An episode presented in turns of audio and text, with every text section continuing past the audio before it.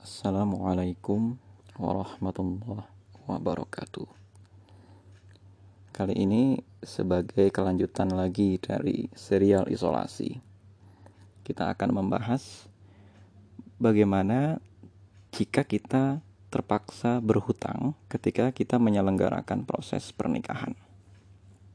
Nah, pertama, rekan-rekan sekalian, ini menjadi pertanyaan umum di tengah-tengah masyarakat banyak sekali orang yang ketika menyelenggarakan pernikahan, dia sebagai mempelai laki-laki atau dia juga sebagai calon mempelai perempuan menderita kebingungan.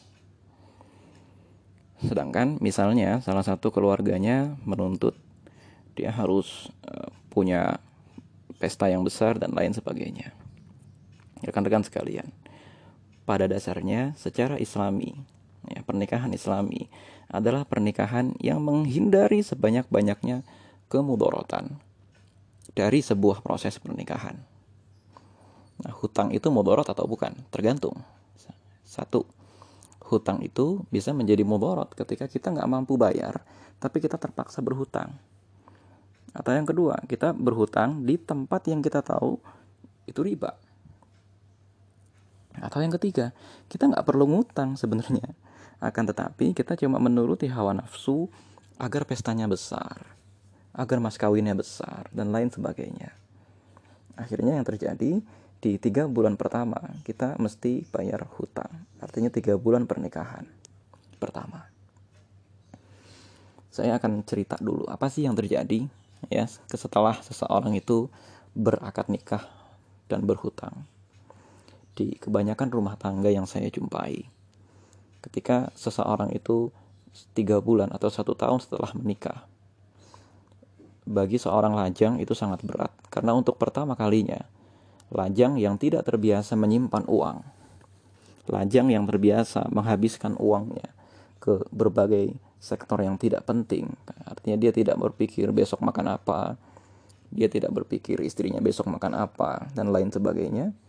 Maka dia cenderung akan boros. Nah, di tiga bulan pertama, dia akan menghadapi situasi semacam ini.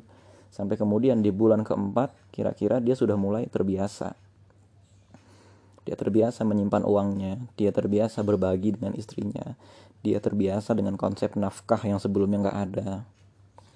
Istrinya pun juga begitu. Dia terbiasa akhirnya apa-apa bilang sama suaminya. Dari yang sebelumnya dia terbiasa merahasiakan pengeluaran hariannya kepada siapa pun, ini sekarang tiba-tiba dia bilang karena itu bagian dari nafkah.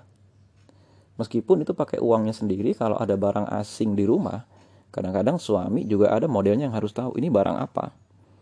Kok saya nggak tahu? Nah, kenapa? Ini bagian dari kehati-hatian seorang muslim. Jangan sampai seorang suami tidak punya rasa cemburu sama sekali, sehingga ada barang asing ke rumah, dia mikir ini istrinya beli dan lain sebagainya, nggak tahunya itu hadiah dari laki-laki lain. Nah, jadi tiga bulan setelah pernikahan, seorang laki-laki itu akan pusing sekali memikirkan persoalan nafkah. Akan pusing sekali memikirkan persoalan nabung, apalagi kalau istrinya langsung hamil. Dia akan capek sekali. Nah, kita kembali kepada pembahasan awal. Kalau kita mau menikah, sebenarnya pengeluarannya itu apa saja sih? Nah, sama seperti orang naik haji sebenarnya. Kalau orang naik haji itu sebetulnya tiket saja sudah cukup sama penginapan. Cuma yang banyak apanya? Uang oleh-oleh itu yang banyak. Nikah pun sebetulnya seperti itu.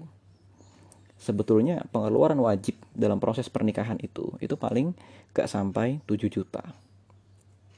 Kita warawiri ke KUA dan lain sebagainya, fotokopi-fotokopi, ongkos dan lain sebagainya itu paling 2 juta. Termasuk bayar penghulu itu 600 ribu 600 ribu itu dari mana? Dari aturan yang ada di KUA. Jadi di KUA itu kalau nikahnya di KUA nggak bayar, tapi kalau nikahnya penghulunya dibawa ke rumah bayar 600 ribu. Nah, terus kemudian uh, mas kawin. Nah, mas kawin itu kalau misalnya dihitung emas, rata-rata orang ya minimal dua setengah gram, paling tinggi sampai kira-kira 5 gram.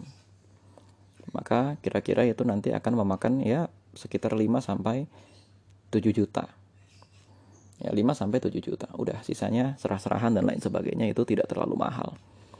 Hanya kemudian yang memberatkan adalah biaya resepsi.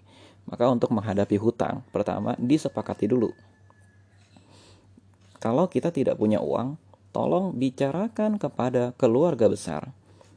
Ya, bicarakan kepada keluarga besar. Baik ini pihak laki-laki maupun pihak perempuan bahwa kalimatnya seperti ini, kurang lebih. Ini saya tidak punya uang. Uang saya hanya cukup untuk menyelenggarakan akad nikah saja. Atau detil, katakan, uang saya hanya cukup sampai dengan saya memberi mas kawin dan saya mengontrak rumah setelah menikah pas segitu. Jangan malu, jangan gengsi. Karena rasa gengsi dan malu ini adalah pangkal dari hutang. Banyak orang miskin hutangnya besar sekali gara-gara gengsi. Begitu juga dengan rumah tangga muda. Rumah tangga yang masih baru itu jangan gengsi. Sehingga untuk menutupi gengsi kita, kita mengambil sesuatu yang kita tidak sanggup menanggungnya. Jangan gengsi, katakan kepada keluarga besar kita. Mohon maaf, saya hanya sanggup menanggung mas kawin saya dan serah-serahan saya. Sudah. Loh, gimana nanti dengan persepsi apa dan lain sebagainya? Katakan dengan jelas. Mohon maaf, saya nggak sanggup. Nah, nanti nanti akan ketemu solusinya loh. Ini kan keluarga besar apa dan lain sebagainya.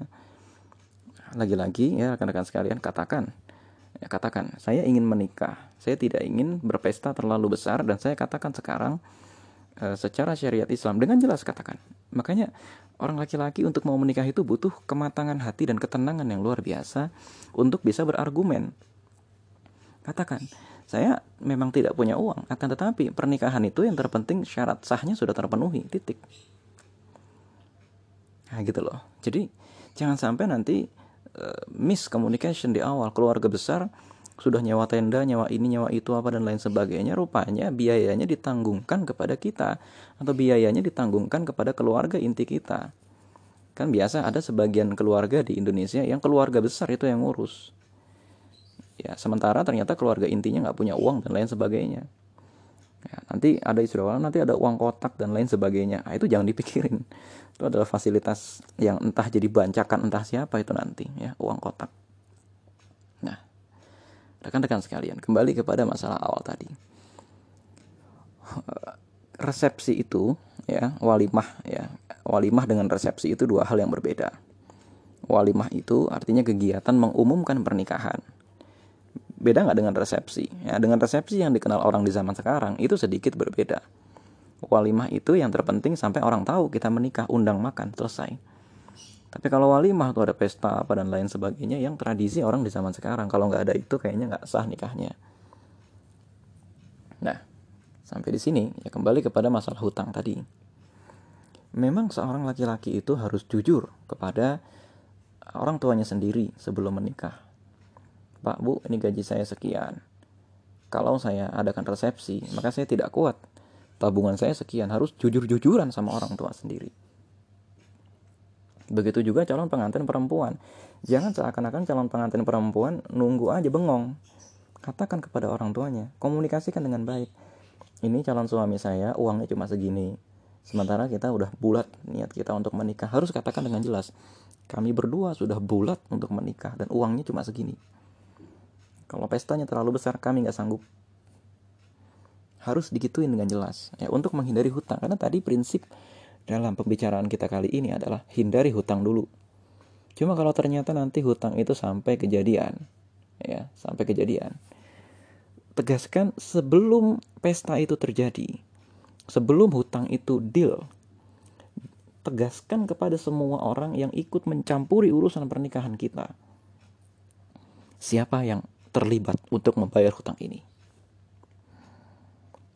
katakan dengan jelas oh, nanti kamu lah yang bayar orang kamu yang nikah sama segala macam. Katakan dengan jelas mohon maaf saya tidak sanggup.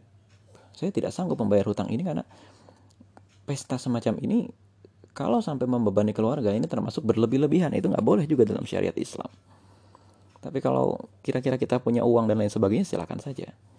Nah, karena akad seperti ini harus jelas gitu ya hutang ini ya saya tidak menyarankan sama sekali apabila hutang ini ditanggung oleh pihak mempelai seberat apa pun hutang ini atau sebesar apa pun gaji kedua mempelai tadi. Terkecuali jelas dulu akadnya hutang ini menjadi hutang orang tua atau hutang ini menjadi hutang siapa nanti yang yang harus membayar adalah si ini, si ini, si ini, si ini dan si ini patungan. Karena jangan sampai ya keluarga muslim dibebani dengan hutang akibat pesta. Ini hutang yang tidak produktif. Ketika orang bisa sedekah, bantu orang dan lain sebagainya, ternyata dia masih sibuk bayar hutang. Nah, ini sesuatu yang mungkin agak kontroversial gitu ya agak kontroversial. Tapi saya prihatin, saya harus menyampaikan ini agar jangan sampai keluarga muslim dibebani dengan hutang sehingga dia tidak bisa lagi nanti berdakwah. Dia kerja karena bayar hutang, bukan dia bekerja agar dia bisa mencapai kesejahteraan dan lain sebagainya, agar dia bisa bersedekah, agar dia bisa begini begitu. Tapi dia bekerja agar bisa bayar hutang. Ini termasuk hal yang sama sekali tidak dibenarkan dalam Islam. Nah, kira-kira itu, ya. Dan balik lagi ini bukan fikih. Yang masuk ke dalam bab fikih apa? Satu, pesta pernikahan itu nggak boleh tidak mengundang orang miskin. Ya, pesta pernikahan itu di satu RT misalnya ya, dari 100 keluarga ada lima keluarga yang miskin dia nggak diundang nggak boleh ya dia harus diundang juga itu ya orang miskin itu harus diundang juga jangan sampai pesta itu membeda-bedakan orang miskin dengan orang kaya ini pesta yang dilaknat oleh Rasulullah Shallallahu Alaihi Wasallam atau yang kedua, pesta ini sengaja menampil-nampilkan kekayaan, menampil-nampilkan gelar dan lain sebagainya dengan tujuan apa? Pamer. Ini juga nggak boleh. Atau yang ketiga, di pesta itu dibiayai dari dana yang haram. Misal dari dana apa? Dari dana riba, ya, atau dari dana penggelapan, atau dari dana organisasi yang sedang kita pegang, atau dari dana e, perusahaan orang yang sedang kita pegang. Itu juga nggak boleh. Haram, terkecuali kita dipinjami secara resmi ya atau misalnya dalam pesta itu terjadi hal-hal yang di luar syariat Islam ikhtilat misalnya kan pacarnya datang biasa kan di pernikahan modern sekarang itu ada booth atau ada foto booth gitu ya di sana orang yang bukan mahram aja bisa foto atau ada makanan haram yang disajikan atau makanannya tidak menggunakan kursi termasuk di antara adab atau diundanglah ke sana itu penyanyi yang penyanyinya itu tidak menutup aurat dan lagu-lagunya itu memang lagu-lagu yang tidak senonoh. Nah, kira-kira itu. Assalamualaikum warahmatullahi wabarakatuh.